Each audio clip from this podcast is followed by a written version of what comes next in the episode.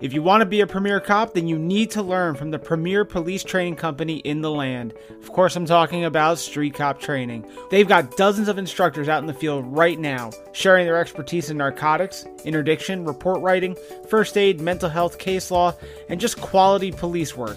And those aren't even all the topics. There's literally something for everybody. I've attended several classes myself, and I can tell you that these folks cannot miss. Dennis Benigno, the owner, is doing massive things for the world of law enforcement at a time when everyone else seems to be running away from it. Street Cop Training is literally the best in the business. Check out their private Instagram and join their law enforcement only Facebook group to get free trainings, and then check out upcoming in person and on demand trainings at streetcop.com. You will not be disappointed. The views and opinions expressed on the 108 podcast are those of the authors and guests individually. They do not necessarily reflect an official policy or position. The 108 podcast is for entertainment purposes only and is not affiliated with any entity, agency, or department. This week on the 108 podcast, Unfuck Your Body with Erica Gaines. You know, you matter, you matter. Can, can I have this day off? No, you can't. Dude, that's not fucking safe. That's not normal. They're gonna hit me. Sure enough, something hit going probably 60 miles an hour. You're trying to normalize your experience and you don't have a normal experience. I think that it would be really cool to flesh out the concept of police officers doing tours, just like the military does. I almost committed suicide. You saved me.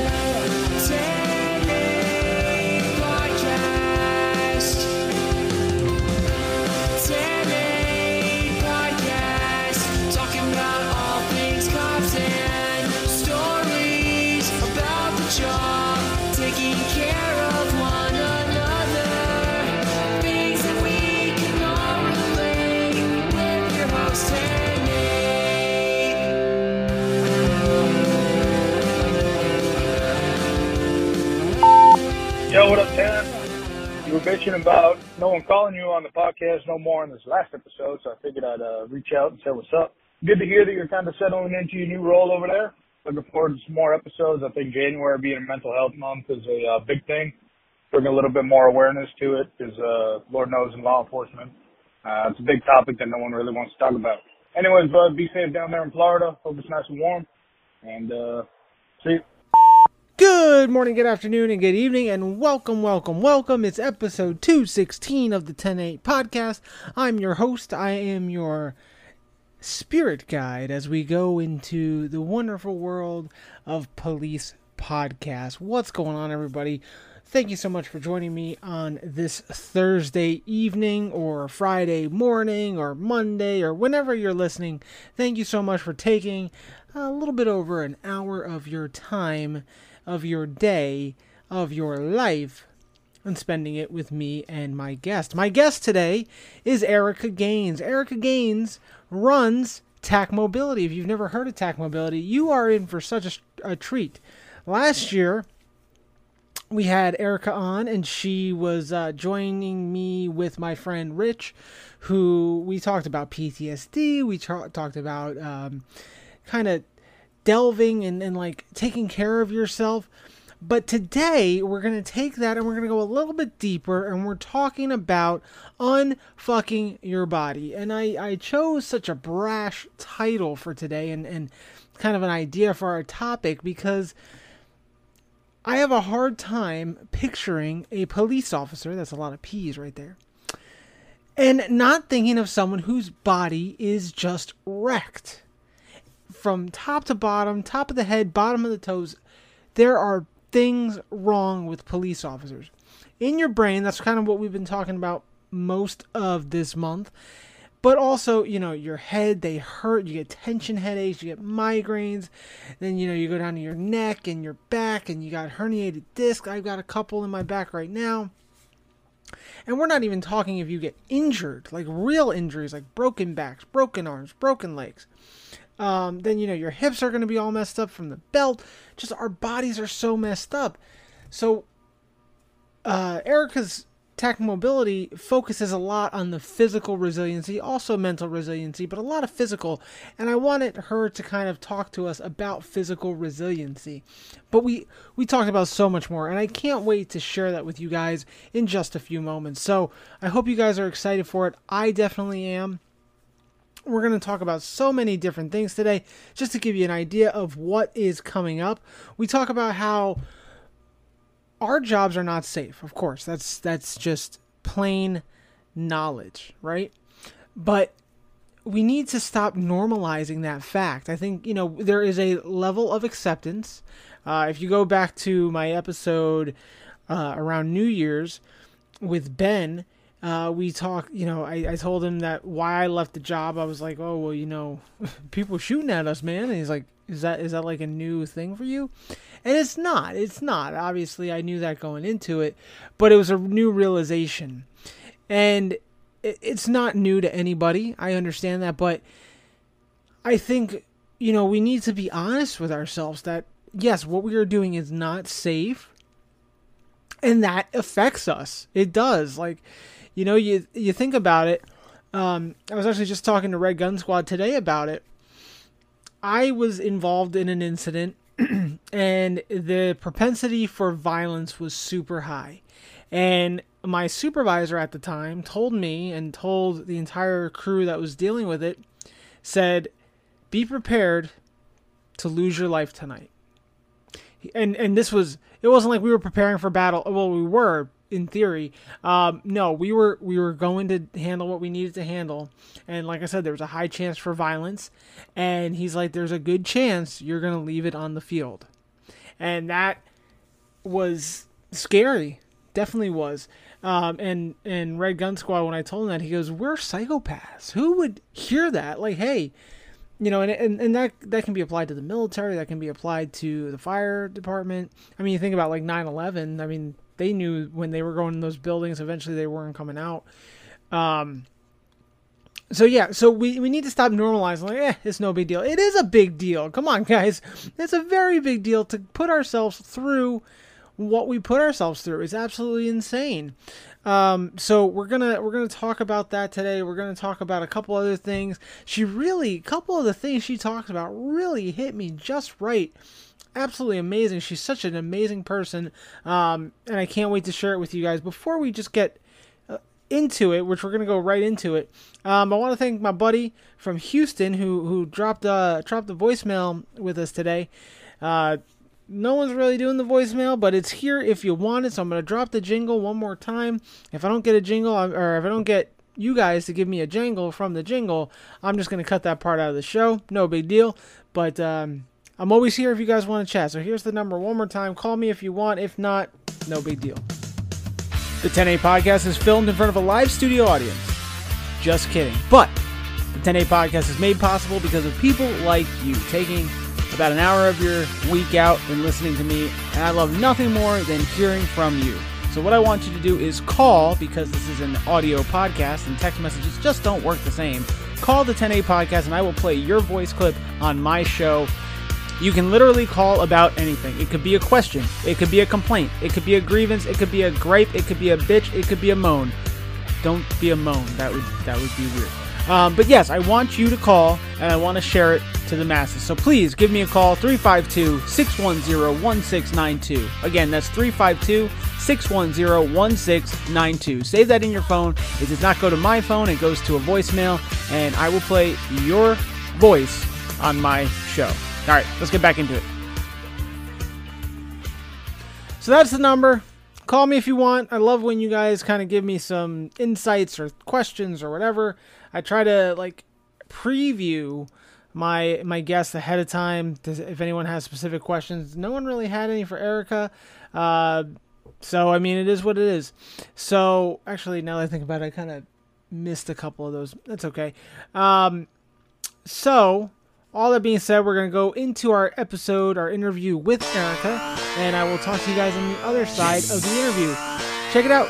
What it look like out? Trying to show these niggas, man. It's that street fam, man. We rep that. Yeah. I'm with 101 niggas, we Dalmatian doggy beat. And fly with the tongue, so if you feeling froggy, leave. Kermit, better think before you rib it. Don't be murdered over your song before you ad lib it. I pop up like a exhibit, but give it, I'm at your cribbage. Not to put no fucking fish tanks in your Civic. Fuck getting your ride pimp. You'll get hard tied whip. Have you in the trunk curled up like fried shrimp. It's been a good year, maybe I should ride with limp. Cause your boy just stay above the game. They tryna tag him, spray your brother frame, but your shots can't reach me. I'm way above your aim. Go ahead, nigga, say another name. Take the Sammy for a joke, play them way in brother games, and I'ma get you sucker. I'll be scheming. All with right, the here we are. We are back, and joining me is a good friend of mine. We've got Erica Gaines with TAC Mobility. How are you? I'm dandy. Perfect. So glad to have you back on. It's been uh, a couple months since we last chatted on here. Was that when it was? Yeah, I feel like I it was like a year. It was close to a year. Uh, I'll have to look, but I thought it was like in the spring or like the early spring, maybe. Okay. But nevertheless, we are here now, and I'm so happy you're here because we're going to talk about, you know, we cops and we first responders, our bodies are very important to us. They're basically our jobs, um, but we don't take care you of it. You could have fooled me by how the fuck you take care of it. exactly, exactly. And that's why this conversation is going to be so important. And I need to learn some lessons. So I'm going to be student number one today. But before we get into it, go ahead and for everyone who is uh, unfamiliar with you, go ahead and introduce yourself, introduce TAC Mobility, and we'll go from there. Thanks. Um, well, yeah, TAC Mobility is a it's a law enforcement resiliency and recovery training organization. Um, and I'm Erica Gaines, and I'm the founder. Um, yeah, we um, we have a pretty big social media presence, and our whole focus is to help officers just become aware of what stress symptoms look like Mhm. right? You guys hear about oh mental health and like the suicide rates are really high, but if you don't know what you're looking out for, then like how useful is that? So Right.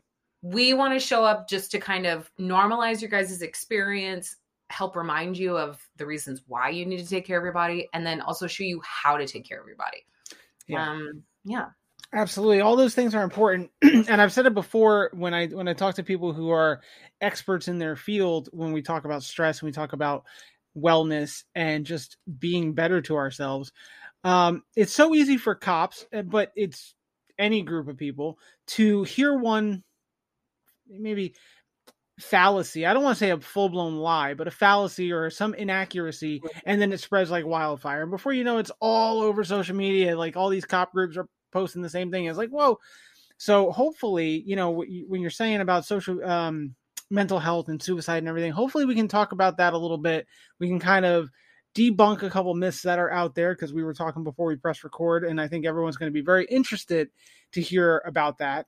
And um, then, yeah, we can talk about how to take care of ourselves, how to be better to our bodies, because you know, my dad always said this is the only one you got, so you know, take care of it.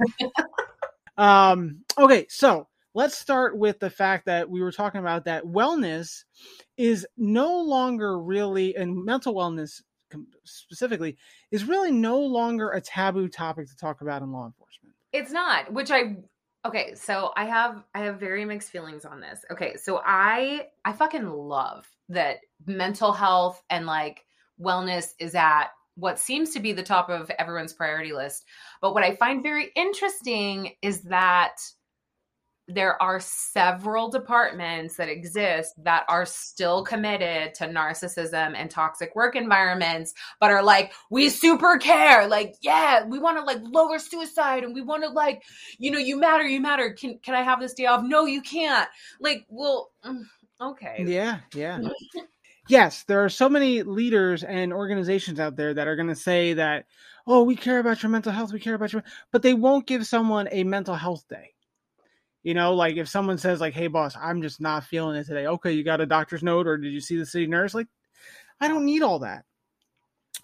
And it that that part is frustrating, absolutely. But I feel like I feel like that's more of a cultural thing that needs to be changed, like from all the way at the top. But what I have noticed is that from the bottom, things seem to be more vocal. You know, I think I think cops on cops is starting to really like the peer support is is higher than ever. I think. Yeah, I think that it's important So- because I think it's becoming more commonplace because so many people are at this tipping point of like extreme burnout that it's almost Mhm. being like everyone is just forced to talk about this, which is really interesting because like I think that that's how any people group or community works. Like if you're feeling um if if you're not if there's no focus on you, if you're unsupported, if you're under resourced, there's only so much time that can go by before you just really start like things become unmanageable and uncontrollable and that becomes like the topic that everybody's talking about. And I feel like that's where law enforcement is is like you can't ignore it anymore. There's too many people that don't give a Yeah. shit about work. There's too many people that are constantly just complaining about the amount of workload that you have or like short staffing or whatever. So I feel like it is it's almost like being forced on admin, which I like because they weren't doing anything before. Right, but it also sucks that it took them to get to this point to talk about it. Like if if Yeah. we were much more um preventative and pro proactive about it, we wouldn't Yeah. be at this point. And. I've noticed that, you know, when you start talking about the workloads and the fact that people are just leaving the job and uh, you know, the, workforce is slow and low everywhere, right? But I mean, I- you need law enforcement officers, period. So the fact that people are not rushing to this job like they used to, and they're rushing away from it faster than they're rushing into it, yeah, you're going to have to start mitigating the people that you do have. Like, what can we do to keep these people around? Well, the mm-hmm. money seems to not be there because everyone wants to defund us. So let's let's start working on like allowing mental health days, allowing people to take care of themselves. You know, like the stress we put on our bodies and our minds is is is it's it's a lot. It's mind blowing. It's mind blowing to me that like you guys you're you're groomed and raised in the academy to not focus on that stuff. Like the, the focus is on like protecting your brothers and protecting the public and you know, like protecting the constitution. There's so much of your day that is life threatening that will weigh down on your body. I was on the phone with my boyfriend who's uh interdiction trooper and as we're talking, there are like four semi trucks that I hear whiz by him. It's at night and I'm like, dude, are, can Mhm. you do you hear that? And he's like, I block it out. I don't even hear it anymore. And I'm like, okay, that's wild. But like your brain is still registering that because at the end of the day, you're a human animal and it's your brain is constantly looking for threat. Whether your experience has led you to believe that, oh, this semi truck passing me on the highway is not really a threat, your body is still gonna Right. like have a physiological response to that because that's not fucking safe. That's not normal. right. That's not normal. Putting yourself in the situations that you do, those are not normal by anyone's standards except for policing. It's weird. It's wild. Right, right. Or you know, running into a building for like a firefighter or things like that. But yeah, it do- it doesn't make sense to a normal sane human being. It does not make sense. I remember I was in a crash on the highway um blocking so I was blocking traffic. There was already a crash probably I don't know, half a mile down from me and I was blocking traffic. It was the middle of the night and my car was not well illuminated at all. It had a light bar and some wig-wags in the front. That's it. Nothing on the sides and everything and I was like I was um like cockeyed across two lanes. My lights are on and I'm looking in my rearview mirror and things are going fast by me. And I'm saying they're gonna hit. Yeah, I'm saying they're gonna hit me. They're gonna hit me. and I'm I I was on the newer side and I like look away and I'm like looking down this way of the highway and sure enough something hit my passenger side going probably 60 miles an hour. The, the best part was that I wasn't looking because if I saw it because if I wasn't lo- if I was looking at it I would have tensed up and I probably would have gotten really hurt. I walked away from that without an injury without an injury. I got out of my car. I, sw- I mean, probably there's something wrong with my back Right. now. I'm like, I'm gonna go bullshit on that. You mean your adrenaline kept you from feeling pain? Is that what you're saying? probably, probably. But like when I got out of the car, I'm looking at the passenger side of my car, which I'll have to post up this picture. But the entire side was gone. The the um the front passenger wheel was like doubled under itself, popped. Um, when they actually called the wrecker to pick up my car, uh, the car was pushed into drive, but because the axle was snapped, it couldn't go anywhere. So there, the wrecker driver's like, "Hey, put your car in park." I'm like, "My car was in park," and they're like, "No, it wasn't." So for all that time while we were sitting waiting for the wrecker, it was it was in it was in drive. So yes, the, you know our body obviously knows like, wow, that's not safe. Unbeknownst to some new like police officer, he got your salvaged vehicle. Oh, oh, absolutely. I told so when I saw it come back, Like, I was no, like, there's no way. Oh my god, I can't wait to show you this picture. You'll be like, they saved that. It's it's still uh, well, it may not be on the road anymore, but it was for quite some time.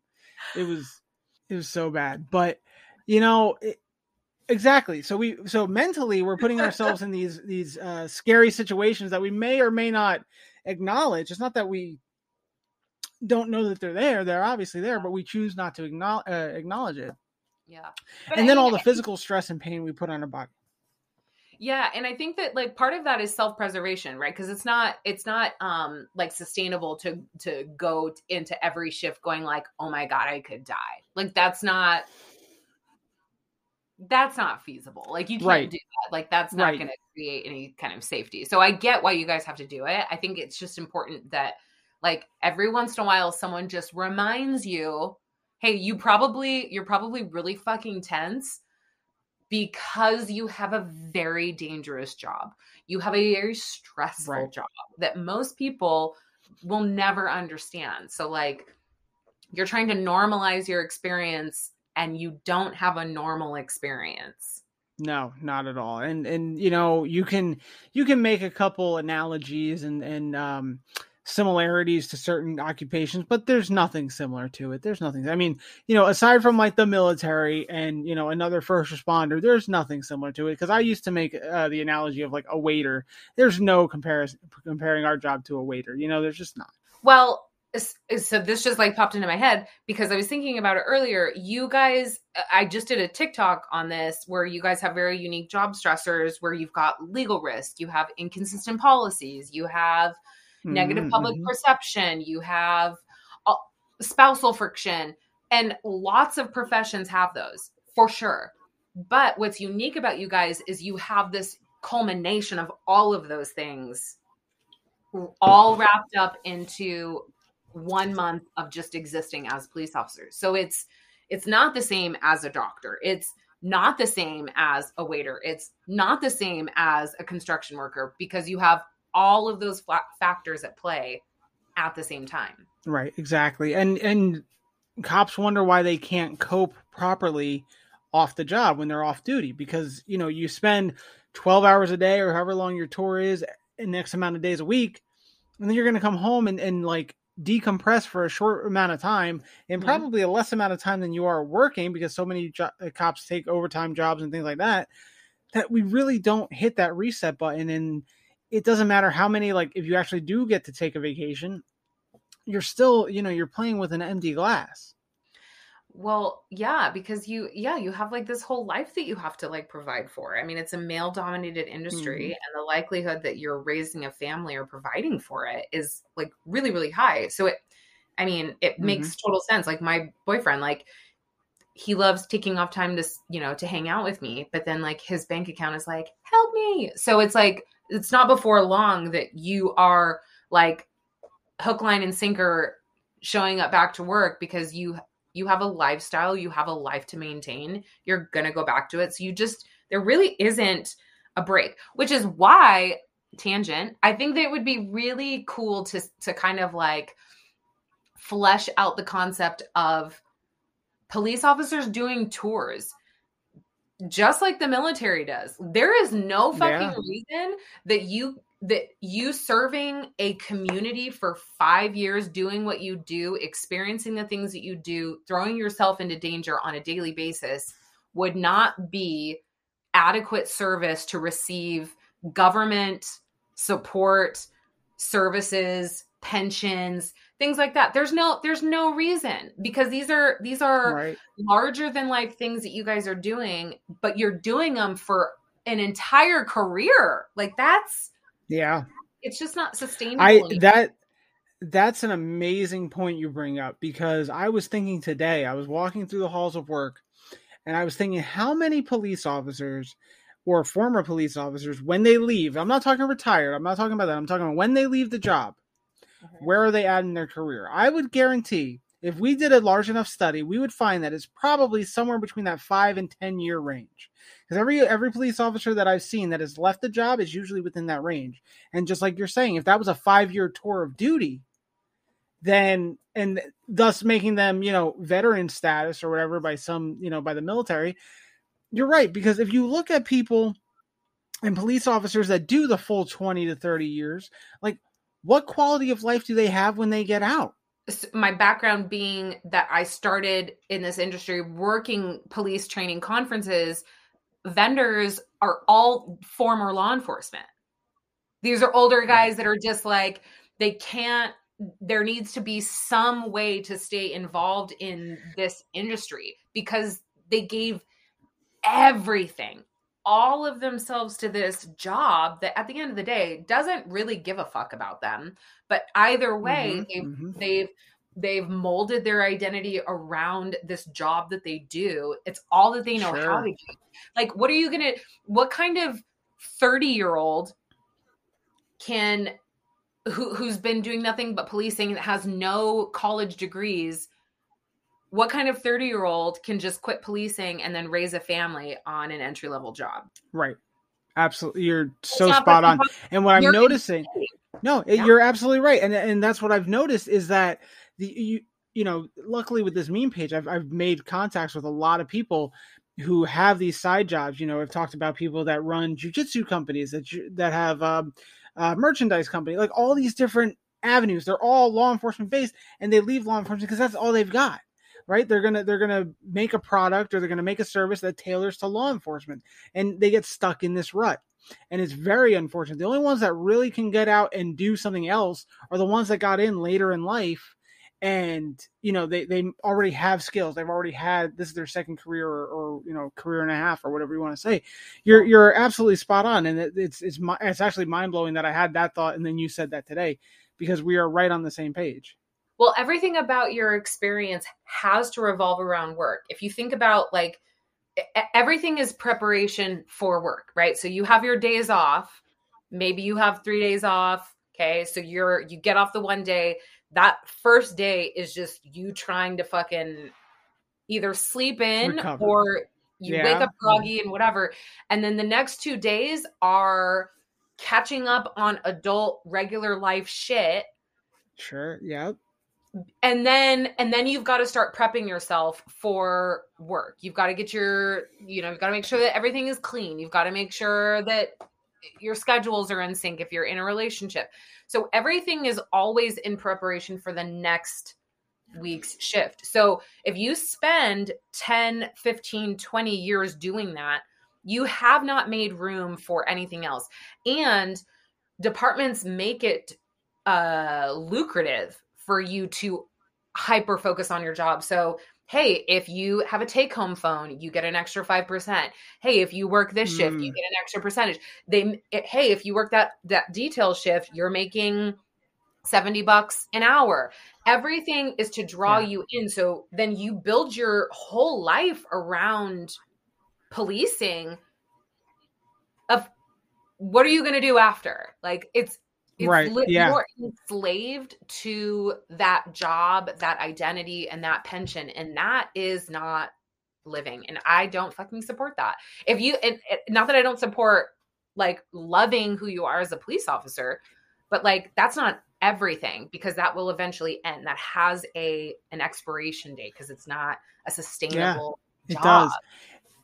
And I'm speaking from firsthand account that when, like, for me, when I made that decision to get out, it was it was a brick wall I was running into. Like, I could not get around it. It was it was tough. And I know a lot of people that when they are done and they're hanging it up, it is that like significant. Like, it is not an easy like yeah i think i'm gonna go to because you you run so fast through this job from the academy to whenever you decide you're done that there is no like easing out of it you know there there it's just it's smack dab in your face you know that's that's why you do see the suicides because maybe the people seem tr- feel trapped they don't know what else to do Um, they're unhappy, but where what are they going to go do?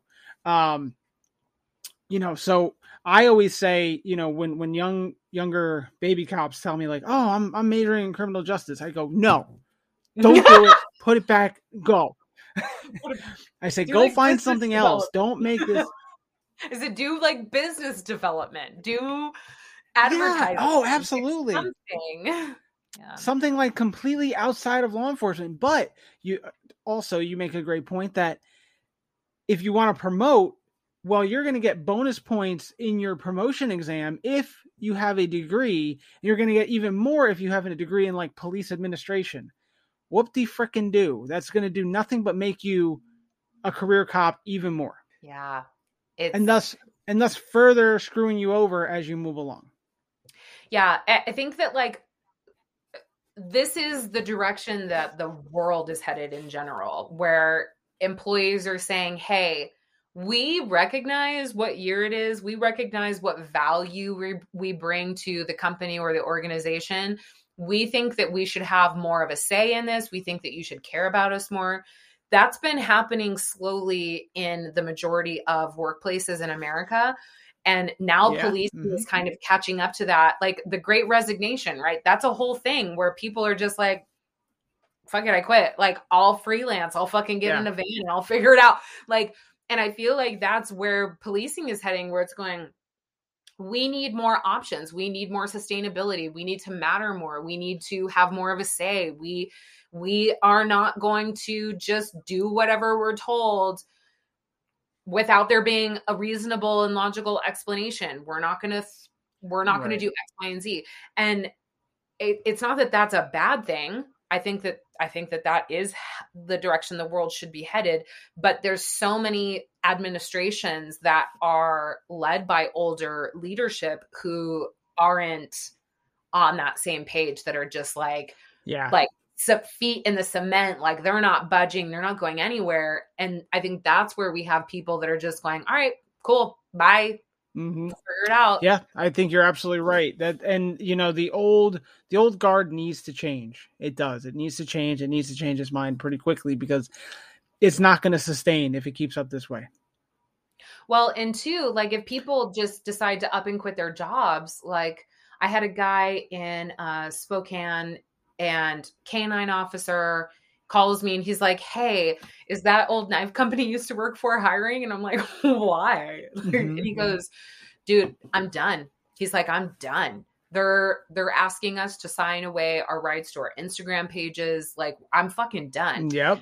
so while i think it's great for you to get some freedom if everything about your going back to what we were saying if everything about your life up until now has orbited around being a police officer and you have poor coping skills if you just quit your job your irritation your apathy your stress symptoms aren't going to magically go away now Mhm. you're just not now you're just going to be bored and have to deal with them 24/7 without any resources without government support that you you know what little you do have you have it yeah. so it, it's scary to think that you know some of these suicide statistics aren't including officers that have quit have quit or have retired or been fired like it it it's scary Yeah, no, you're absolutely right, but it's not all bad, right? You said that there there is there is a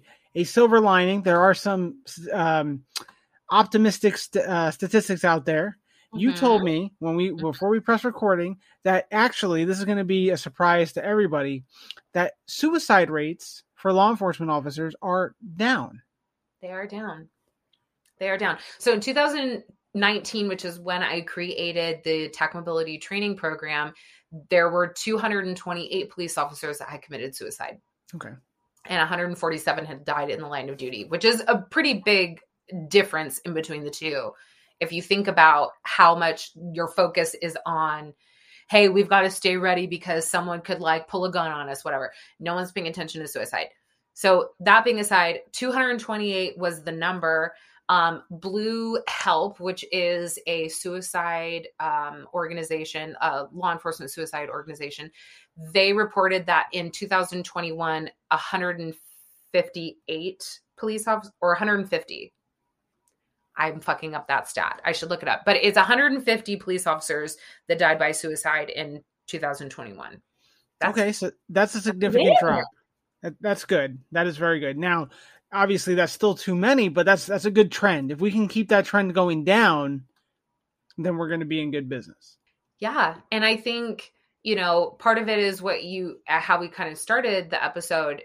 Wellness is becoming way more commonplace. Like I've got lots and lots of emails of or like departments that are like, "Hey, we just set up a peer support group. Do you have any Mm-hmm. advice? Whatever." So like it's happening.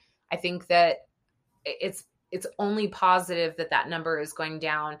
Um, I did have somebody reach out and ask, you know, the question. Of course, he's got to be like devil's advocate, and he's like, "Well, think about how many people quit." and I'm like, "Okay, okay, right, right. Yeah, of course. And I think I think that was probably a thought in everybody's mind, everybody's cynical mind. But I mean, I mean, you got to take your wins where you can get them, folks. Like if we're making uh, progress, we got to accept it as progress, even if it's not like a, a resounding progress. Like we'd all want the suicide rate to be zero, right? But it's it's not there yet, and hopefully uh, one day it will be. Hopefully everyone will be, you know, in tune with their mental health, in tune with their resiliency.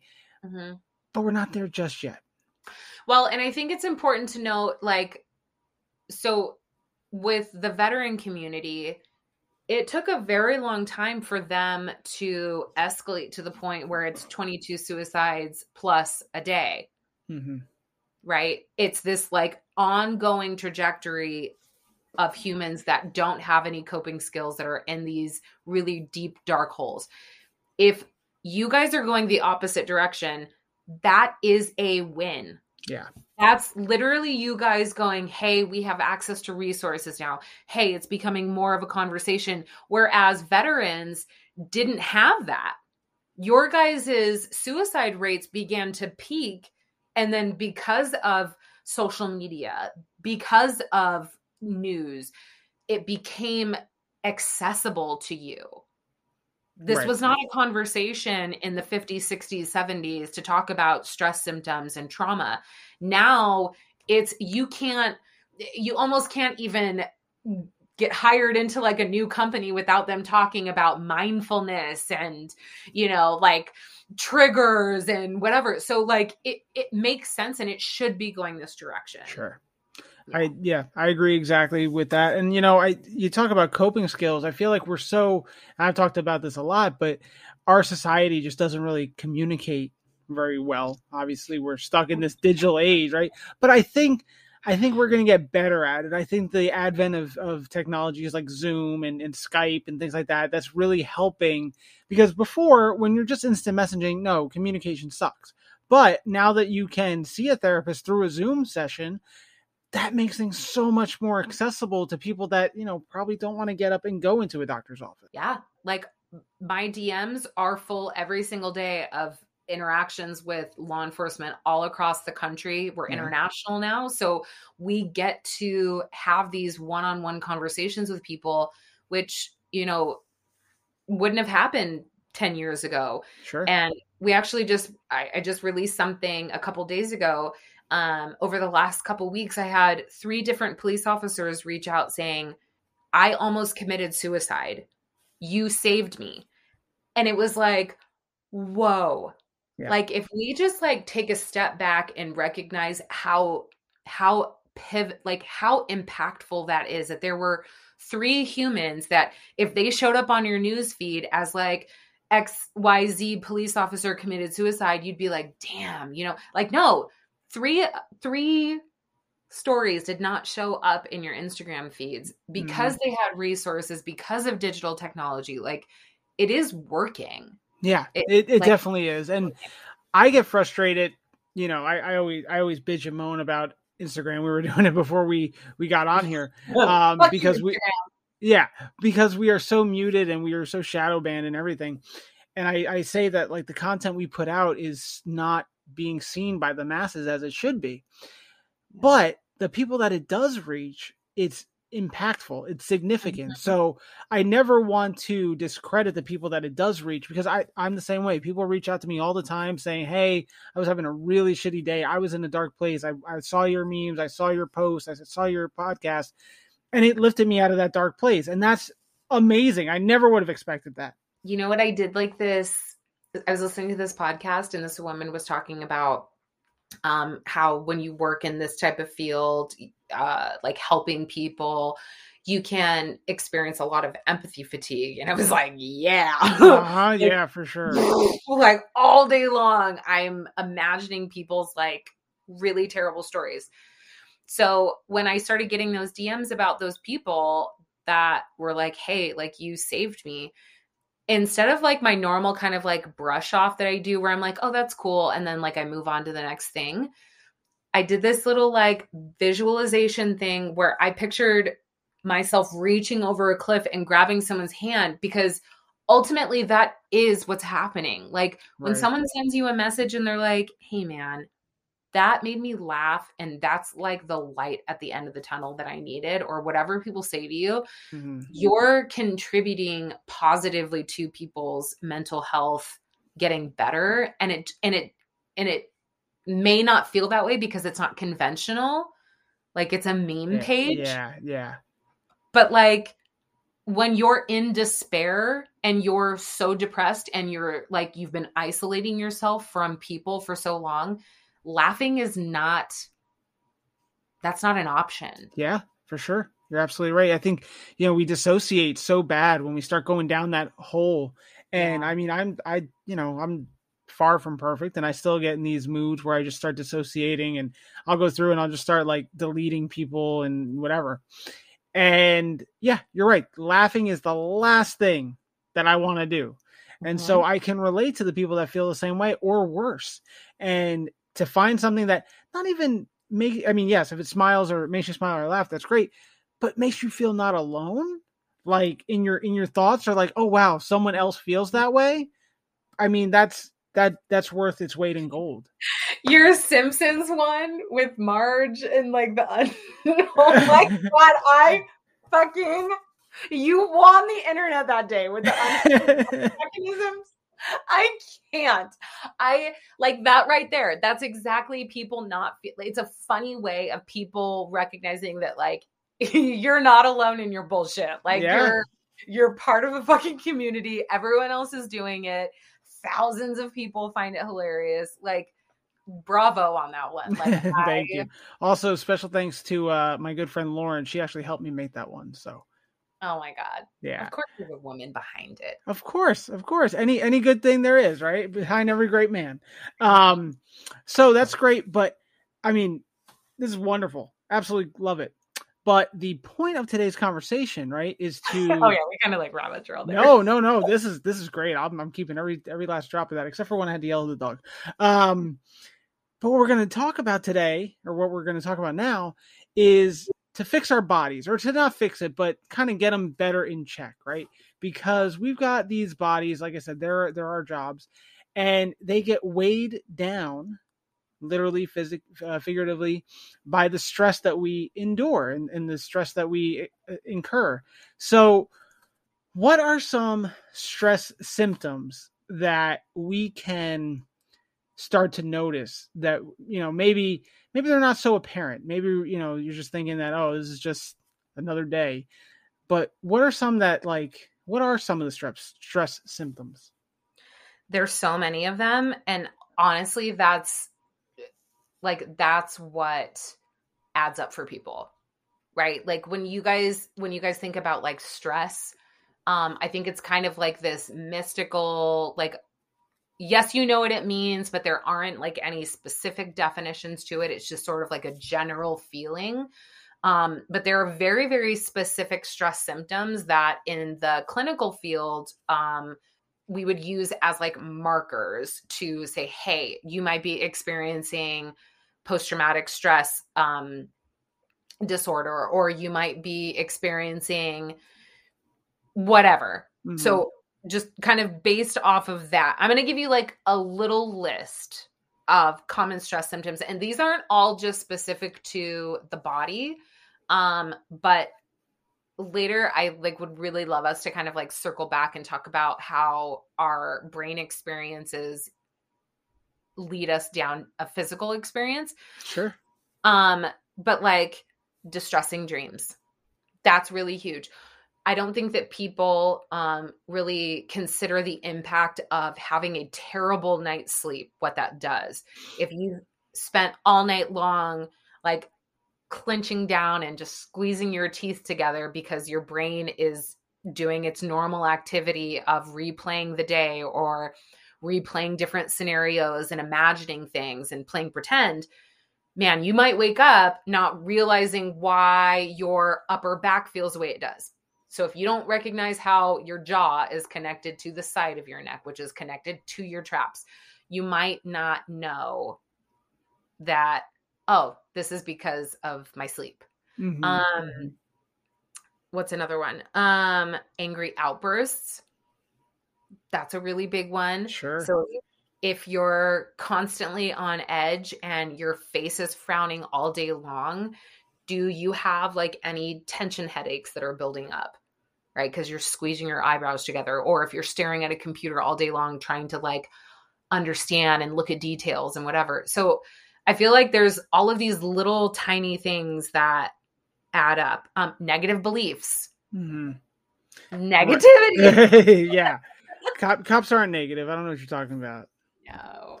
Hey, No. 150 people committed suicide, which is lower than prior years. Uh, that's a lie. Yeah, yeah. No, you could you could tell a cop anything and they're gonna find a way to be negative about it. That's just that's just the way it is. And it's it's unfortunate, you know, it, it's so unfortunate that a cop has to be so negative. And and think about all the pessimism that comes from the job. Like just you're you're you, you see people in their worst moments. So you're you're gonna think that it's the world is sunshine and rainbows? No, of course not. Like you guys, it, it's re- I. I mean, I get why negativity is sort of why it prevails um, so much in your community. Um, but again, I think that's why it's important for someone to pop up every once in a while and be like, "Hey, just so you know, don't forget you're only dealing with three to five percent of the Mm. public." Yeah. That's very true. That's my day is filled with all kinds of people that are opening up doors that are like hey can i get that for you? or hey can do you need help? or hey how can i volunteer? So there is a lot of good out there. You guys just because of the na- nature of your job you're not interacting with it. Yes, you're absolutely right. but that negativity when you're going around right, uh, imagining that everybody's on their worst behavior it puts you on edge. It creates a physiological fight or flight response in your body. All of those stress hormones gradually break down your cells. It and if you take you know a week's worth of work and skepticism your body's going to feel like shit. Like Yeah. just fact of the matter it's going to do that. Um sleep disturbance not being able to sleep at all um that coincides with unhealthy coping mechanisms so like if you're an excessive alcohol drinker which according to the CDC if you drink if you're a male and you drink more than 15 drinks per week you are an excessive drinker. If you're female it's more than 8 so like that is what's happening.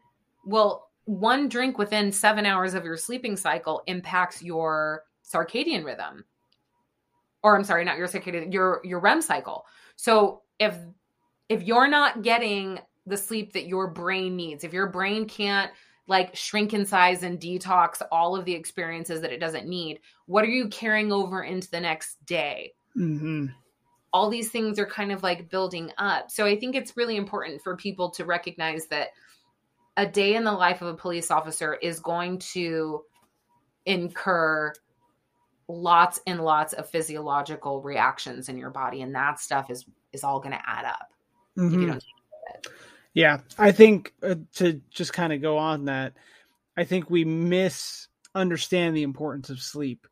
Um, I I know I I definitely don't sleep enough. I, I've never really slept enough. Like I'm talking back high school days, and I think we just maybe we don't know enough about how good sleep is for the body, and that's probably why.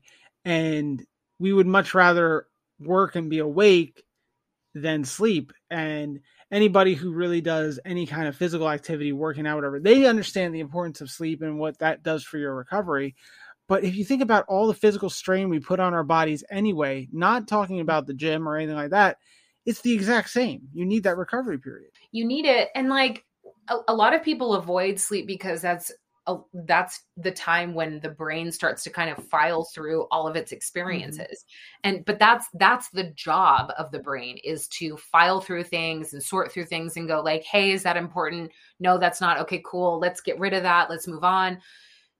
A lot of people are avoiding that sleep in general. And then if you add on top of that alcohol or substances that prevent your brain from doing its job man, you're missing out on this like really beautiful and amazing and necessary process that your body has to go through in order for you to show up the next day as whole as you can possibly be. So if you're mm-hmm. constantly starting the day off in a deficit, and your day is not going to let up in terms of stressful experiences or like really high risk situations, the likelihood and, and then on top of that if you don't have coping skills or resources to deal with that you're not going to win like right. just you're, you're never going to come out on top you're not because you're a human and it, it, you have a limit you have a capacity and that's not necessarily a bad thing. Right. You're supposed to. right. I'm, I'm trying to think of all the cops out here that are going. I don't. I don't have no limit. Psh, whatever. Like you know. And no. and I and I was that guy. And I I'm saying it because I was that guy. I was thinking, no, you know, I can never be too tired. I can always push through. And that's just that's a not, no. That's not sustainable, and that's not a smart way to live your life. Well, and on top of that, that's survival mode when you're in survival mode, that means that you're not accessing the most loving parts of your life. Mm-hmm. That means that you're missing out on the happiest moments of your life. That means that you're missing out on all of the creativity that exists within you. That means that you're missing out on like being ecstatic and happy and joyful and like surprised in a good way. Like, because we're humans and we have these huge spectrums of emotion but if your whole life is centered around the darkest parts you're mm-hmm. missing out. And and that's what i want most of all for my friends is like hey your your life should not feel that hard. Why do so many people need help? Life is not that complicated. You get up you go to work you eat three meals you take one good shit and you go back to bed What's the fucking mystery? Yeah. You're supposed to like it. It's not as it shouldn't be a sentence to be a police officer. It should be a gift that you're giving to the world, which is why tours make the most sense. Like you should be able to gift that to your community and then be like, okay, now I'm going to spend time on living my life Mm-hmm. Right. I, I paid my due to society and now let me go enjoy it and and and reap the benefit of other people's sacrifice and paying their dues to society. So that way it becomes this like this cyclical thing. Like you've got these 18 to like 30 year olds, they do their tour. Okay. And then the next batch, and then the next batch. And then you just have this revolving door where you don't have. I mean, how many police officers out there is going to complain about the salty old guy that's just taking up space in a beat? Well, why is yeah. he there anyway? Because he's got that pension that he's he's waiting for, right? That's fucking right. So if you stick it to just that 10 year period or a 12 year whatever, you know, whatever your metric is going to be, you're going to have young, enthusiastic, healthy and athletic people and then when they get to the point where past their prime, you know, okay, yes, then you make that person an administrator or something, but they're not forced to stay there for a pension. Like if you have someone that's really good and you don't want to let them go, cool, make them a manager. But if not, it's not a penalty. And I think that's the problem is that people think that leaving early is a penalty, which it is, because you have to be on for seven to 10 years before you can even start uh, being vested in your pension. And that's where you're hitting the danger zone. When people are looking at their watch going, okay, six more years. Yeah. Oh, I'm I, sorry. Six more years? Yeah. And you're already counting. What? Yeah. Oh yeah, I know. I know. I I could count many people. Away. yeah. Do you know how much can happen in six years? I mean, that's that's crazy, and to be counting that's, down for that long, and and so good. many senior cops do that. I know I I, I probably can't tell you or I, I could probably do a very quick study and say that most of them probably have a countdown somewhere on their phone for when they can retire or when they can start collecting. I guarantee it. I know of when I was working at my one agency, all my supervisors had it. All my supervisors had a had a counter when they could retire. Actually, somebody that's on my volunteer team um, just had a really big issue with their department and was like, I'm looking at other states, which the state that they're looking at is very, very far. Um, and I'm like, really? And it's like, I have eight more months until I'm vested. And I'm like, that's not you showing up every, and this isn't any judgment, like it is what it is, but that's not you showing up as your best self. You're not enjoying your experience. So you're going to spend 50, 60 hours of your week hating what Mhm. you're doing. I want people to recognize that you've got two options here. You can begin to be a part of that change within the culture and and really start to demand that change happens or you got to just go. Yeah. E- mm-hmm. Either way, both routes are really difficult, really challenging, and really hard. But one is just very familiar and a little bit more secure because you've got this continuous paycheck. Exactly. But- and that's and that's why people stay. That's why they get complacent. That's why they get lazy and that's why they get hurt. You know, how many times do we see these cops what, 2 years and and under left to retirement and that's those are the ones that get killed. Why? You know? And and it's there's there's many factors of course, but you know, you got to start thinking like, well, some somewhere someone must have let their guard down because that does that's not supposed to happen. There- There's a there's a lot of things that we need to factor in with that. and and also like going back to the whole like negative thinking and toxic environment part of an, a toxic environment is making sure that people think that they can't live without you right like Right. if we were to take your guys' work environment and translate that to a relationship and you've got abusive abusive husband and you've Mhm. got victim wife abusive husband is going to be narcissistic and demanding and controlling in ways that make the wife feel like she doesn't have any other options outside of him. Yeah. And the truth is that when you're deep, deeply like soiled in stress and negativity, it's hard to think that there are good things out there. But like, there are because again you're only dealing with a small amount of people you're dealing with a very like sent like uh you're dealing with a small um, percentage of the world so if you were to quit your job not that i'm like recommending well some people i recommend them quit yeah. like quitting your job is not a, a death sentence Right. hmm good things happen all the time. Like I quit my job to work for you guys full time and I was fucking terrified. I'm like, "Oh my god, I have this regular paycheck. I have bosses that were terrible." And then I just quit one day and it was really challenging for like 2 months, but then all of a sudden here I am and I'm like, "Oh my god, I've like paid for my business, my house, I have an employee. Like it it all works out eventually." Yeah. Yeah. And that was that was what I was looking at when I decided to get out of the job and, and go somewhere else. And which I'm still in law enforcement or I'm still in the, the community, but I'm not not on the road anymore. And that was the thing. It was like this is a, this is a good paycheck. It's blah blah blah blah. blah. But my health, mental and physical, was such trash Yeah. because of the stress and the negativity that was that was there Yeah. um and that's that's when we talked back in september i was saying that i was like erica i can't move like my body is so sore and so painful. Yeah. and that you know as i look back at it or in the moment i thought it was from like just a work injury just something that i aggravated but then as i thought and as i've thought since what i thought was the injury is is silly because that would not have caused that much pain on my body it was all that stress that was compounded into it that Yeah. caused it So you like beautifully are bringing up the whole point of like the mind body connection and why bodies just over time in traumatic and stressful environments have to feel like shit. Like there's no other option when you're in an environment like you're in as intense as you are for your body to not feel that way. So like when you're say any given moment you're um you're sitting in your patrol car and you've got your tac vest on, right? It's got all the things. You've got your duty belt. It's got all the things. It's a little bit awkward. You've got your MDC that's over to your right. You're constantly taking in information, going, what's safe, what's not, what's wrong, what's wrong, what's wrong, what's wrong. You're not looking for what's right. You're constantly looking for what's wrong.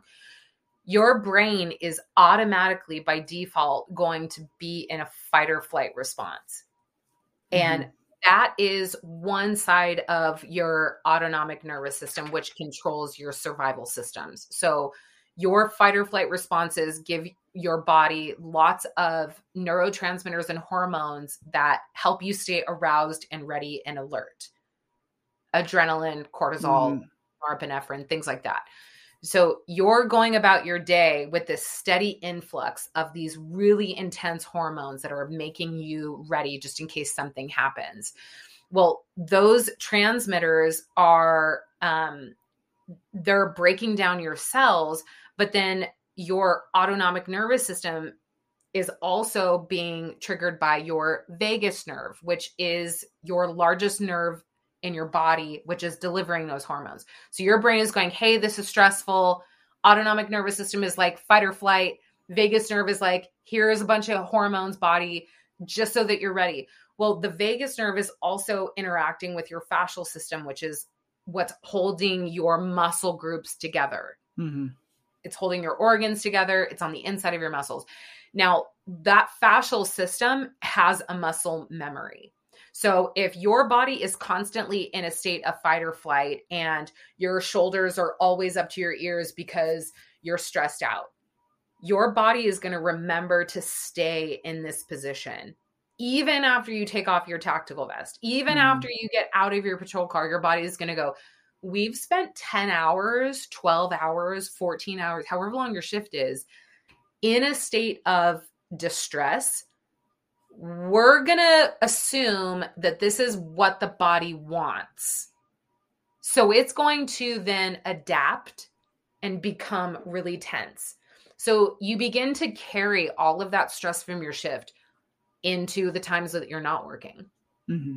That makes sense. So you're taking in stress, your body's going, okay, cool, let's react to it. And then it doesn't know how to shut it off. You spend a year doing that. You spend five years doing that. You spend 15 years doing that. Man, you're going to feel like shit. Yep. You're going to feel like shit. You have to do something. And then if you take all that and you add trauma to your body, you add car accidents, you add fights, you add everything falls, everything that comes from police work as well. I mean, your body is going to just be this complete, utter, knotted up mess. And I think that's what I can speak to that. You know, I've got I've got herniated discs from car accidents. I've got I've got busted knees. I've got all these problems, and I know I'm not the only one. I am just a small. I am one ant in a giant ant hill. This is this is a gigantic problem.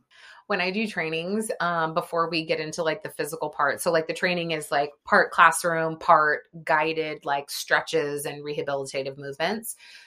Before we do the movement portion, I go through each student in the class and I'm like, hey, tell me about your body history, what's going on. And I always get these like, oh, uh, I just had a double knee replacement surgery. or like, oh no, it's just I have this this shoulder, I have like a steel rod in it. Or like, oh, I just I, I I'm like, what? Stop normalizing that. I don't have any body parts that aren't mine. I've never yeah. had any surgeries. What do you mean? Mm-hmm. Like, you mean you've had a herniated disc for three years? what? Mm-hmm. I had a herniated disc for like six months. And during that six months, I was doing active rehab because I was like, this is not normal. And then on top of that, you're throwing in all of your gear. And then that constant, you know, how many times a year do you get some like sketchy ass email from one of your superiors that make your stomach just like go into knots? Like, again, your body has a capacity. It's, it's not a robot. Yeah, you you say that about the stomach, and it, it made me think, and I it made me think from personal experiences how many police officers stu- suffer from like digestive issues, like yeah. IBS and things like that. I know that I can count at least two hands worth of people that fr- I don't know if they've had it before the work, but definitely from work and from the end of our friendship or end of our association, they had IBS, they had stomach issues. And I'm sure they're not the only ones. So, what's interesting about your anatomy is your gut, your belly is considered your second brain. You have like hundreds of millions of neurotransmitters communicating from your brain or neurons, excuse me, communicating activity from your belly to your brain. So every experience that you have, your brain and your belly are in constant communication. And your vagus nerve, we talked about it a little bit earlier, it's that nerve that is sending those hormones out to your body. There's so many clusters that are built that are uh, that reside in your stomach. So when you get an email or when you have an experience or when you when you get that gut feeling, that's actually chemical release happening in your stomach. So when that's happening on a consistent basis and your stomach is not built to have that. It's built to digest food and to mm-hmm. communicate, hey, this is what's wrong with me. I need help. I need whatever. It's not built to constantly have all of these like stress hormones and activity that don't have to, that aren't related to digestion. Mm-hmm. So when all of that's happening and you have this constant stream of stress hormones, your your shit is going to be impacted. it can be compacted it can come out super loose like um earlier this uh, earlier last year i was probably at the height of my vicarious trauma where the amount of stories that were coming in to the dms that i was just reading were astronomical like mm. stories that i was just I, I can't believe some of the things that you guys have actually witnessed and, and some of the traumas that actually happen. But I'm reading these and all of a sudden like i can't take a solid dump. Hmm. like why not? Nothing significant is happening in my life. I'm just listening to your stories. So put yourself back into that situation and you're you're seeing it. Right. you're sharing space with people who are having these emotional experiences and these physiological experiences. You are going to be impacted by that and then throw caffeine. Right, I was gonna say, in, in our our terrible dietary choices, as I drink my Red Bull over here. You're drinking a Red Bull? Uh, d- I, yeah, yeah. You're a fucking maniac. I know, I know, I know. We're not talking about me here, Erica. We're talking about everyone we else. are because people are looking to you. You can fucking drink a. I don't stop it. I dare you. I fucking dare you for two weeks no, for one week, not to have caffeine after noon. After noon? Okay, I can do that. Can I can? Ex- I, I can accept that challenge, and I will. I will. I will. Um, I will do that starting Monday. Thursday, bro. It's oh, it is Thursday, isn't it? Yeah. Okay. I think I, I think I can do that. I think I can do that yeah like stop getting in your own way. Like oh i'm having it's so fucking weird i can't sleep. It's 9 30 it's no it's 10 o'clock at night. Okay okay. You got me you got me. Hey you know what? This is all about self-improvement right? Starting with starting with this guy. Mm-hmm. all right I, I will i will do that. For for the sake of of uh I don't know, for the sake of something. But for your the sake of your body and oh yeah rhythm. Bro. Oh yeah, me. Forgot about me. Um, so all right, so everyone listening, we've we've got a challenge. I've got a challenge, and I will I will keep you guys up to date on this. Um, so how else do we take care of our body? You know, we were talking about the physical traumas and the um and everything that just kind of builds up on our bodies. So, how do we take care of it? What are some of your suggested methods? Um, two things come to mind. Um, one, I would say, and and this is the most important suggestion and recommendation that I can make for anybody is that you have to create homeostasis in your body on a consistent basis. Um, what I mean by that is earlier I talked about fight or flight. That is just one half of what your body's survival system can do. The other half is called rest and digest. And that branch of your nervous system has its own set of chemicals oxytocin, serotonin, dopamine. Those are hormones that help your body thrive and live and become restored. And if you think about your fight or flight system as like your gas pedal, kind of like this, like go, go, go, go, go, the rest and digest is the brake pedals to that system. So if you're only, if you're like pedal to the metal all day long and you're never applying the brakes to that system, when you get home or when you have your day off, you're going to fucking crash. You're just going to like, I'm done.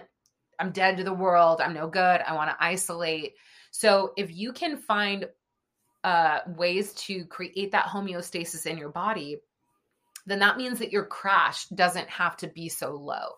You will have to kind of lower your stimulus um, and you will have to kind of uh, like conserve your energy that's just a natural part of that balancing system but it won't have to be so dramatic. So maybe that doesn't look like you have to go into your man cave and disappear for mm-hmm. like a day okay? Maybe that might look like a couple hours. So the way that you do that is through um, managing your heart rate variability, which means if you can control your heart rate, if you can slow the heart rate down, because your heart rate will increase when you're in a state of fight or flight. So, like, if anyone can just take a hold of their pulse right now, right? You just put two fingers up to your neck and just kind of check in and see what that's like. Look at your environment, figure out where you're at, what's going on. Your heart rate is going to mimic that environment. Okay. Unless your body is in a state of fight or flight because it's used to that. Okay. So the way that you lower that heart rate is through deep breathing. That's that's really the science behind it. Okay. So when people say you've got to breathe, or when you tell people breathe, calm down, that's ultimately what you're saying is, hey, control that heart rate. Let's get everything to kind of turn down. Let's apply those brakes to that nervous system. So, um, do you want me to kind of like walk you through yeah, yeah, let's okay. do it. do it. I mean, we might as well just do it.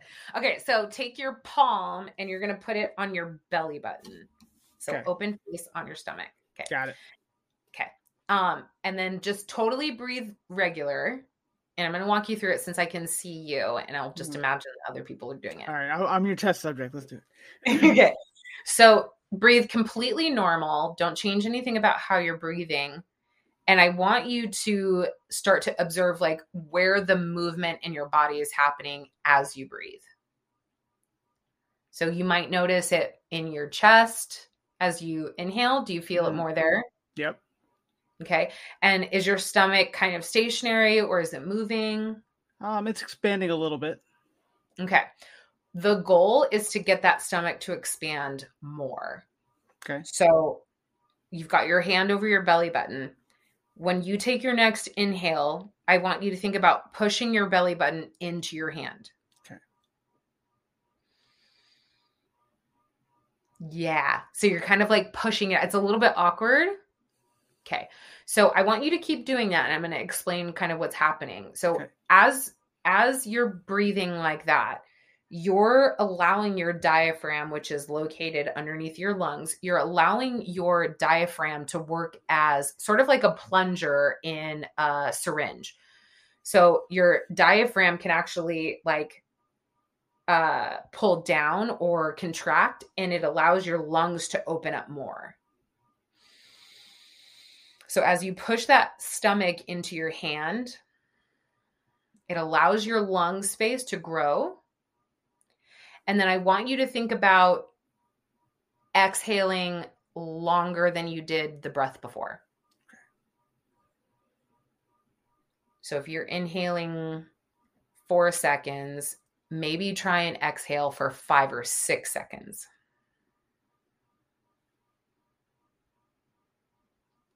Yeah.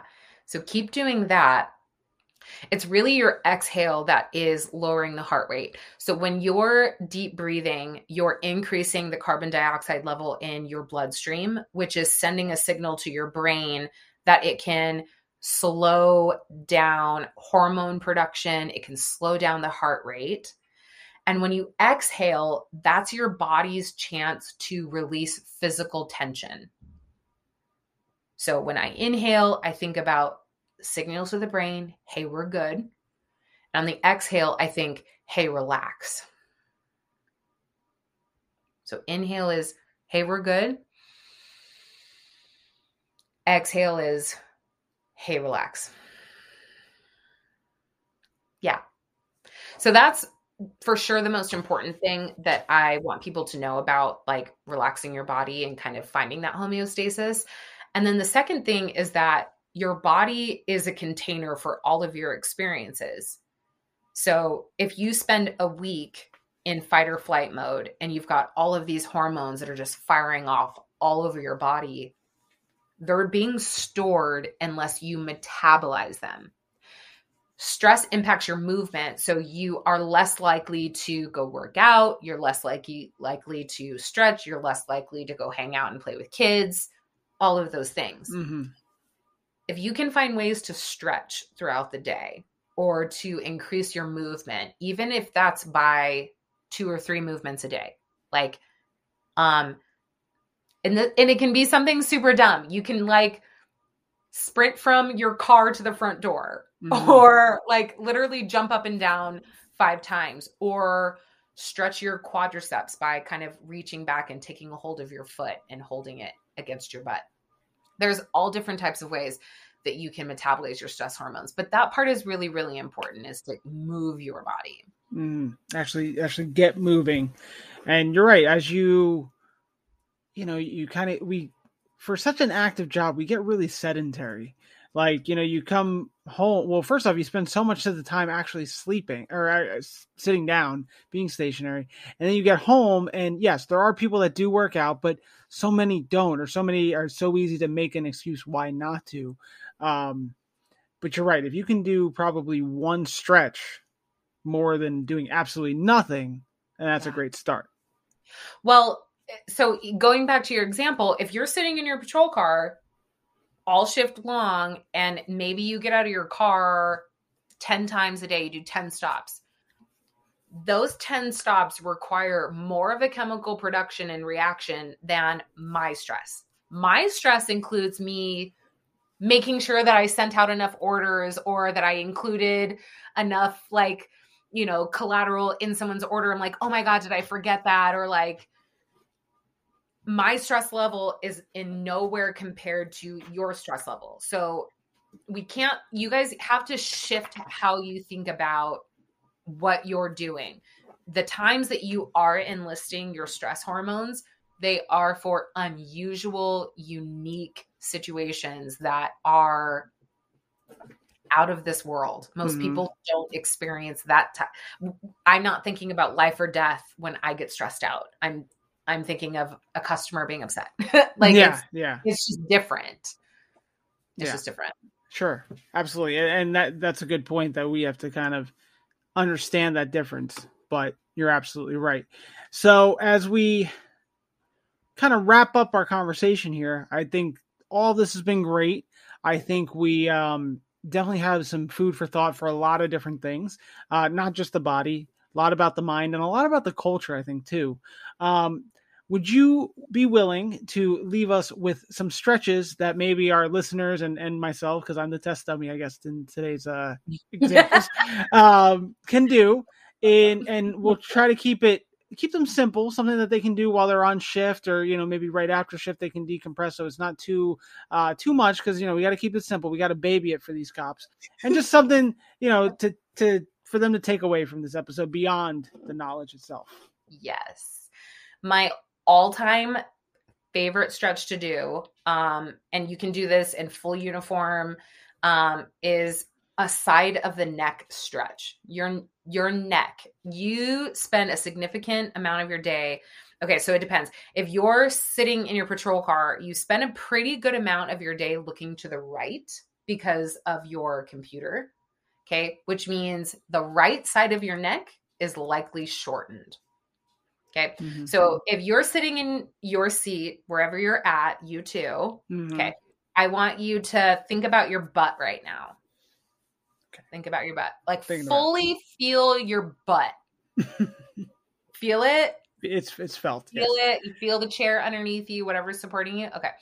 Now keep your butt super planted where it's at. And then I want you to think about lifting the very top of your head, like float it up towards the ceiling or the roof of your car or the sky, whatever. So it creates like this little bit of space in between each of your vertebrae. It's like this light feeling. Yeah, cool. And if you're a cop, you're probably giving a little bit too much effort here. Maybe dial it back. Like, just a little bit. Don't listen here, stretch. Like bring it down just a half an inch. Just yeah, you guys are like all or nothing. I don't need your all. I need like 70%. Okay, Okay. so kind of relax your chest down a little bit. Cool. Okay, now thinking about your left ear, I want you to drop that left ear to your left shoulder. So it should create a stretch on your right side. Now I want you to take a deep breath in. And on that exhale, relax your right shoulder down. Yeah. Take another deep breath in. And this time, relax your jaw. Good. And as you're breathing in, relax your ears. Oh my God. I can like visually see this happening. Good. Relax your left shoulder a little bit. There you go. Good. Okay. Another breath in. This time, relax in between your eyebrows. Good. Yeah. Take two more breaths like that. Relaxing your chest down. And kind of like those signals of like, hey, brain, we're good. Hey, body, relax. Okay, now bring your head upright, back to normal, and just kind of move things around. Okay, you should feel like an openness on that right Mhm. side. Yep. We did not do that for a long amount of time. Okay, do the other side. Okay, so right ear to right shoulder. Oh, I got a couple like cracks out of that one. Uh-huh, uh-huh. Mhm. Good. You took a super deep breath. So good. So the left shoulder relaxes down on the exhale. And don't forget about that stomach. Remember how we like pushed the belly out when we inhale? Mhm. You want to relax your jaw. Mhm. Next time that you exhale, you want to relax your ears.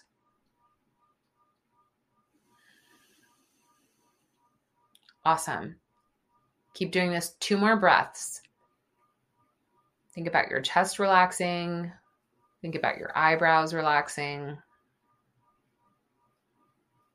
You don't really think about how much stress you're holding in these areas until you relax them. Good. And then come on out. Re- bring your head back to normal. You can do it in full uniform. Mhm. Super easy. Absolutely. Yep. And it does. It feels I know when I came up the first time, like it felt like there was like a like a ball there. Like it was just like so free and like it was good. felt really good.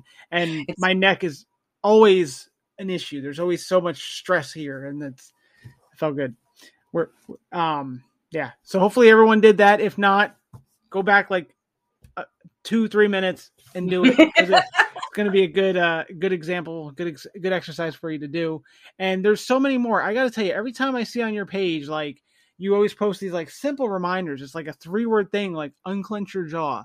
And I was like oh it is super tight right there. And i just like yeah just by doing that or like you, Yeah. you say like un, un uh, undo your eyebrows or whatever you say.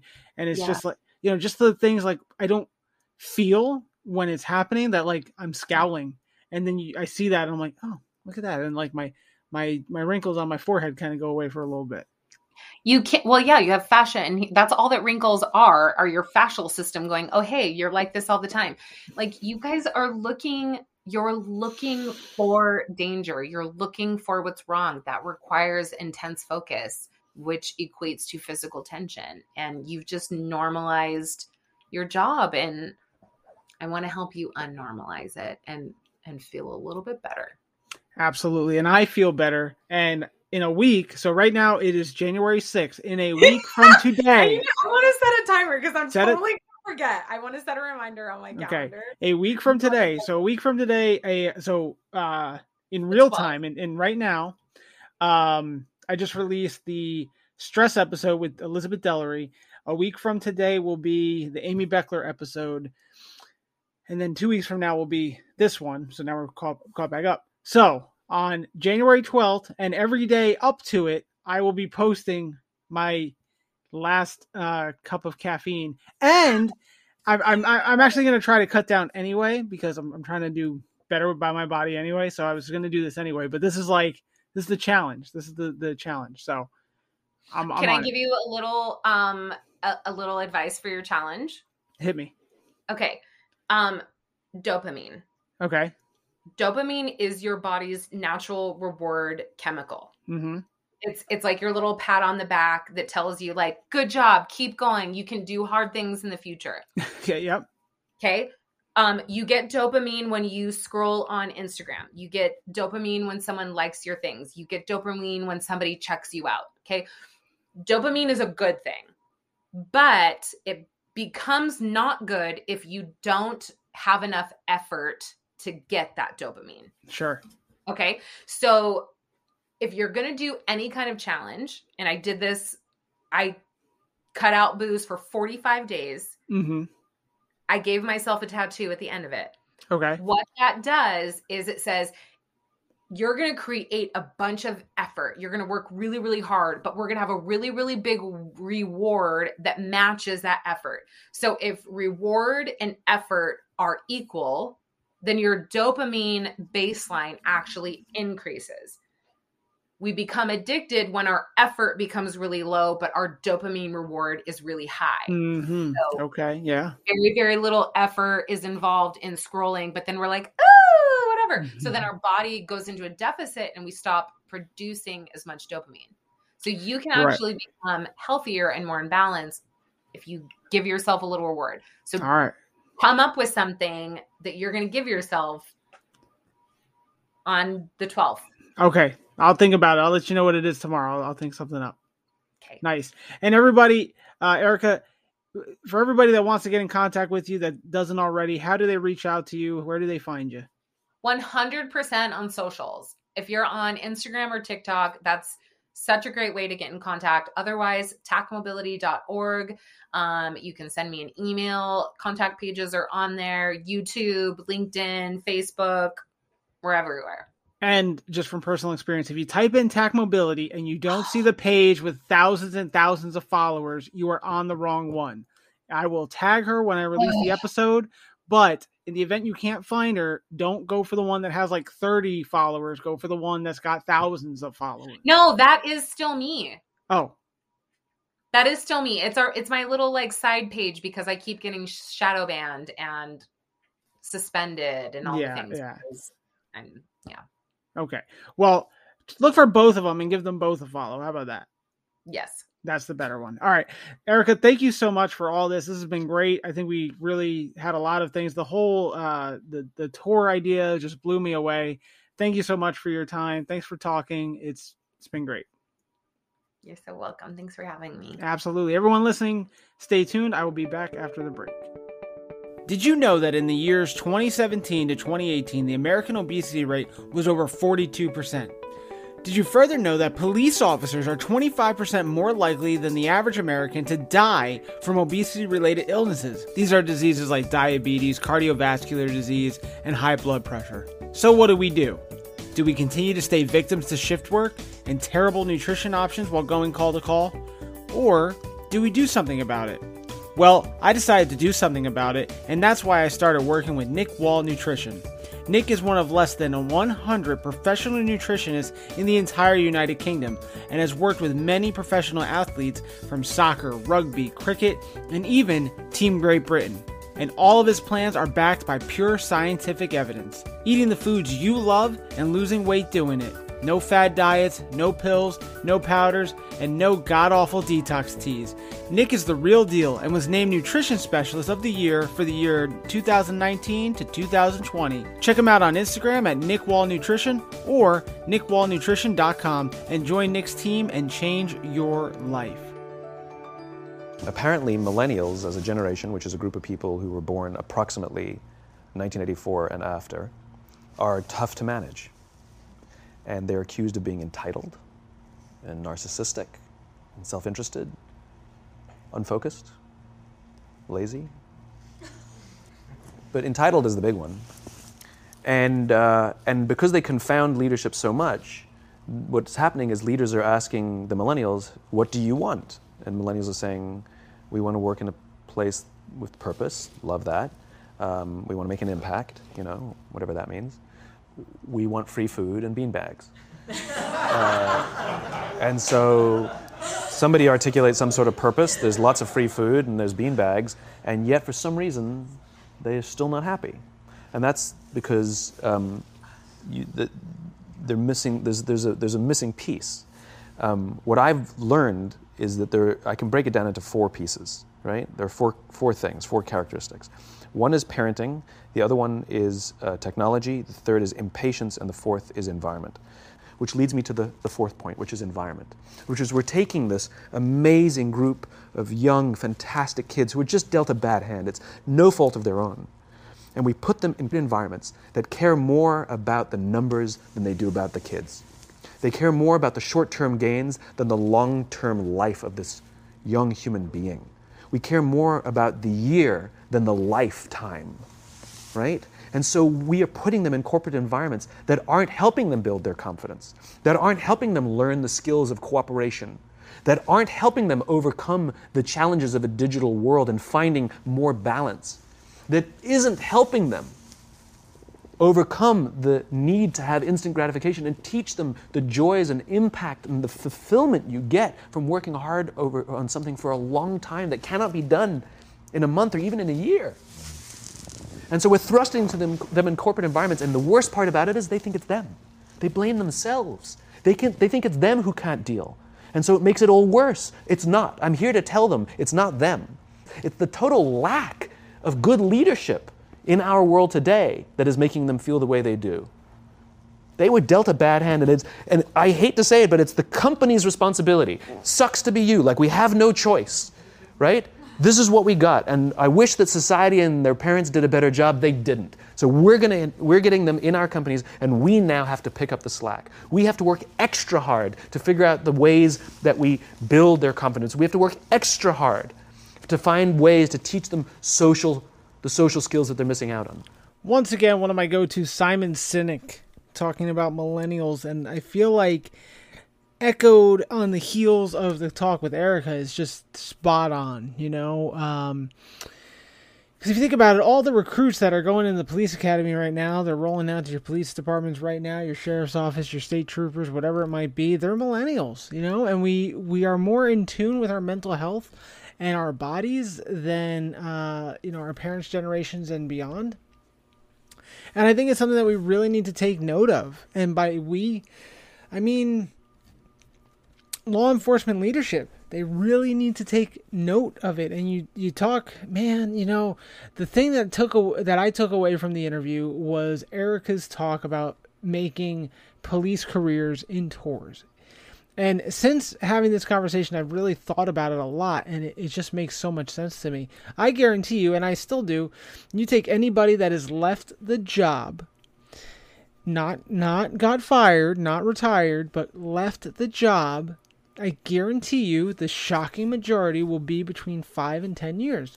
You'll have some outliers and maybe some people that maybe get to like eleven or twelve or so. But for the most part, the average is going to be the five to ten year range. So I feel like you know, and depending on where you work and, and what you do when you're at work, uh, you know, that'll kind of depend on where you fall in that bell curve. But I guarantee you that if you made it, so when you enroll in the police academy or when you make it, um, and you sign a five year contract to be a police officer or whatever law enforcement officer in that jurisdiction, and then you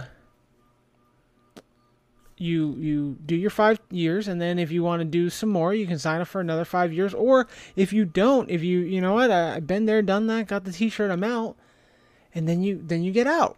Why you know everyone always talks about police being a paramilitary organization. Okay well why don't we take notes from the military? Let's stop treating it like a business where you have to be there for 20 some years to get your retirement. No. Why don't we make it more subsidized in the government? You know and and yes, you go to the police academy, but you know what? Not everyone's built to be a road cop. Maybe instead you do like an AIT type thing in the military and you go to detective school, you go to uh, jump out school, whatever it might be, you know, like your, your jump out boy. I think this could work. I really do. I think this could work, guys. I, I think it's a great idea. To all the leadership and administration that listen to me, mull it over. I'd really like your intake on this. So if you guys really want to wow me and call me and, and, give me some feedback, I'd really love it because I think it's a great idea. Um, I hopefully you guys like the Simon Sinek part that I put in there too.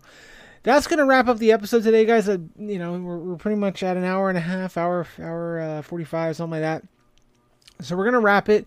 Next week we have the Trap King himself, Brad Gilmore for another Street Cop training collaboration, and we've got some special surprises along the way for next week's episode. Uh, we're playing a very special game. We are not doing Signal 3 next week. We're doing something special.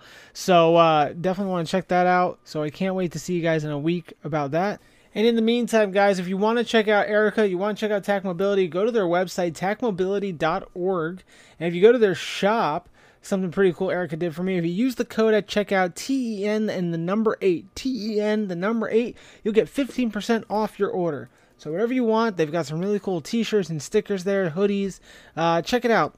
Speaking of merchandise, I'm looking at some new products right now. The the think tank here at 10-8, which is me and Mrs. 10-8, uh, we have some cool stuff coming. I'm super excited for it. I really am. I'm running it by people in my real world uh, life that know about uh, the 10-8 thing. They think it's sick. You guys are going to really like this new line of merchandise, and we're also going to re- be reprinting the Chaser shirts and the Goon shirts, and uh, I think we're going to do a Chaser... Um, tank top too. I think that's what we said we were gonna do. So I'm I'm excited, guys. I really I'm excited for it. Hopefully you guys like it. Uh, sometimes you know getting you guys to support the pages besides just liking is uh, it's like pulling teeth. I'll be honest, but still doing it, guys. I think there's more benefit than not. So hopefully you guys continue to support it. Rate, review, subscribe. It's so important that you guys rate it Spotify now has rating, Apple does, and leave a review and then share it. The biggest thing you guys can do to help me out is share it. Tag the page, just attach a link, something. Just let people know it's out here. If they're podcast people, if they want to check it out, uh, I would really appreciate it. So, all that being said, guys, that concludes our episode for today. We started with, again, my buddy Brian doing my theme song. Awesome as always. Also, big ups to Dave from the Hey My Man podcast for doing the opening bumper as well. We're going to be speaking with him in a few weeks, talking about just policing in general. It's going to be great. Actually, interviewing him tomorrow for a couple weeks from now. And then we had the song You Ain't Got Nothing, uh, which is by Fabolous and Lil Wayne, and I think Juelz Santana is in it, a rap song, whatever. Then we didn't do a, a song out of the interview because I had to put in the the commercial and Simon Sinek, and we didn't really need that bumper. And then we're gonna wrap it up with anything by the band With Confidence from Australia. And uh, oh, I want to give a big shout out to my family, my nieces and nephews. Uh, I've been away from home now five months in my new digs, and uh, you know I've seen them a lot during the holidays. I haven't seen them much in the month of January, but I know that they are listening to the show and they're supporting me, and they are just waiting for the new merchandise to drop. So I want to give them all a shout out. Special thanks to everybody for supporting me. We'll see you next time, friends. Take care of each other. Stay safe. Until next time, 10 8. Out. I just wish that I could feel anything. Take my skull and kick it in anything. Break me down and spin me out anything. Don't need everything, just want anything.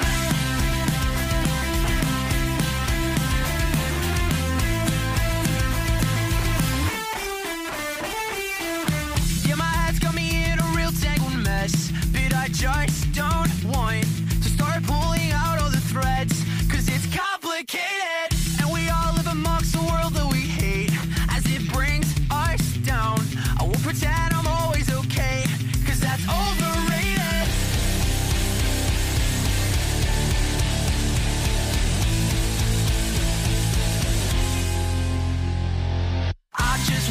I could feel anything.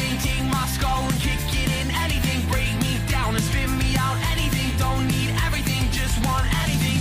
Don't need affection or sympathy. Don't want to argue, then disagree. Just wish that I could feel anything. Don't need everything, just want anything.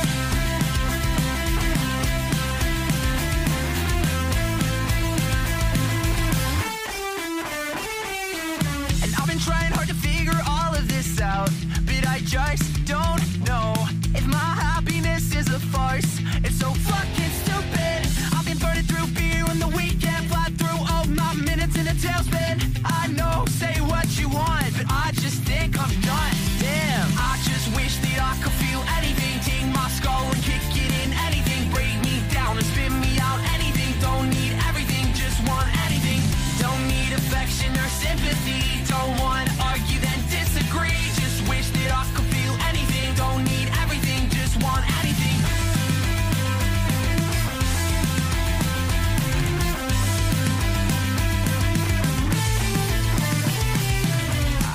wish that I could feel anything. Bring me down, spin me out, anything. Ding my skull and kick it in, anything. Don't need everything, just want anything. I just wish that I could feel anything. Ding my skull and kick it in, anything. Break me down and spin me out, anything. Don't need everything, just want anything.